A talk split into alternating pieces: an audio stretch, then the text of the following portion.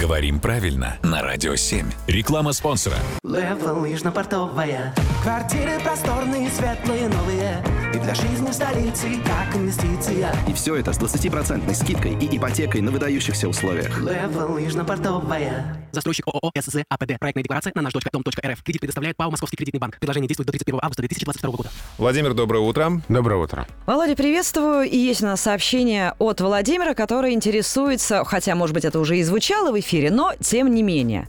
Как правильно сказать «позвоните позже» или «позднее»? И второй вопрос или подвопрос, как правильно будет «ждите ответа» или «ожидайте»? Ну, по поводу первого вопроса. Формы «позже» и «позднее» равноправны. И так, и так правильно сказать. Выбирайте любое. Что касается «ждите» и «ожидайте», кажется, что «ожидайте» чуть более официальное. Ожидайте ответа. «Ждите» кажется чуть более все-таки нейтральное. В общем, можно так и так, да? Да, ожидать все-таки есть некий такой привкус официальности, канцелярщины какой-то, что ли. В общем, э, чтобы была нотка человечности, я бы выбрал вариант «ждите». Э, Ждите ответа, в смысле? Да. Хорошо. Володя, спасибо большое. Дорогие друзья, ждите песен.